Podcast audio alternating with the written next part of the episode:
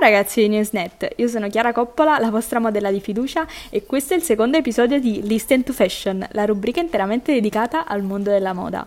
Il primo episodio lo potrete trovare su Spotify e vi invito ad ascoltarlo se non l'abbiate ancora già fatto perché nel primo episodio parlammo dell'evoluzione della moda, in particolare il cambiamento che ha avuto il fisico durante i vari decenni del XX secolo fino ad arrivare al 2020, quindi ad oggi. E diciamo che abbiamo concluso il podcast dicendo che le donne hanno portato e stanno ancora portando avanti una battaglia contro le critiche e contro i canoni che la società ci impone. Da sempre i brand di alta moda, quando devono presentare una collezione ad una fashion week o ad una sfilata, tendono sempre a predileggere il modello magro. E questa scelta è stata da sempre oggetto di critiche e eh, di scandali nel mondo della moda.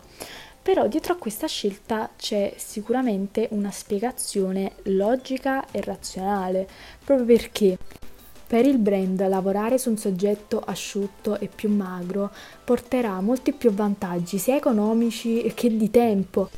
Economici perché il tessuto consumato sarà minore, di tempo perché mm, sono previste anche delle modifiche durante il fitting. Impariamo il fitting è la prova prima di una sfilata o di uno shooting e quindi proprio per questo si tendono a scegliere dei modelli più magri perché um, avendo un, mode- un, fisico molto più asciutto uh, si adatteranno molto più facilmente alle diverse vestibilità degli abiti.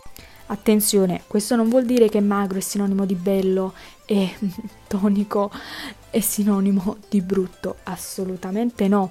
La scelta di un modello magro quindi è semplicemente una convenzione che i brand adottano per uh, poter uh, risparmiare uh, al massimo e poter presentare una impeccabile collezione. Infatti basta prendere di esempio delle modelle come Ashley Graham che mm, portando una taglia molto più abbondante comunque può calcare una passerella di alta moda. Quindi questo per dire che cosa e concludo che alla fine ad oggi fortunatamente il mondo della moda si è evoluto così tanto che oramai non è necessario dover essere una taglia 36 per poter calcare le passerelle più importanti.